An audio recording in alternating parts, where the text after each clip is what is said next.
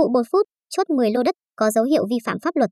Vừa qua, thông tin về sự việc một công ty bất động sản dựng phong dạp, tổ chức chốt đơn tại Bình Phước đã gây xôn xao cộng đồng mạng. Mặc dù đã 8 ngày trôi qua nhưng câu chuyện này vẫn là chủ đề được nhiều người quan tâm.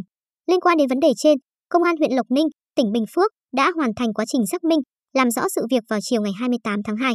Theo điều tra của cơ quan chức năng, đơn vị tổ chức bán đất kiểu 4 phút chốt hàng chục lô này là công ty bất động sản NK, trụ sở tại Thủ Dầu 1, tỉnh Bình Dương. Khu vực này giao bán là đất phân lô, không được cấp phép bất động sản. Sau khi điều tra, cơ quan chức năng huyện Lộc Ninh đã xác định công ty trên có dấu hiệu vi phạm nghị định 16 của chính phủ, quy định xử phạt vi phạm hành chính về xây dựng. Song song đó, công an huyện Lộc Ninh đã đề nghị Ủy ban nhân dân huyện xử phạt công ty bất động sản NK, dựa trên các điều khoản của luật, phía cơ quan chức năng đề nghị mức xử phạt là từ 40 triệu đồng đến 50 triệu đồng. Sự việc trên diễn ra vào ngày 20 tháng 2 tại khu vực ấp Đồi Đá, xã Lộc Khánh, huyện Lộc Ninh, tỉnh Bình Phước, gây xôn xao mạng xã hội và khiến nhiều người làm ở dưới nhà đất tranh cãi. Theo đó, xuất hiện trong clip dài khoảng 4 phút là cảnh chốt đơn bất động sản kiểu bát nháo, ồn ào và hỗn loạn. Các nhân viên bất động sản liên tục chạy lại phía MC, lúc này đang đứng ở bãi đất trống, thông báo vừa bán được một lô đất. 15, lô 16, 18, 19, 26, 27. Có khách đặt cọc, những tiếng hô lớn liên tục vọng ra từ clip.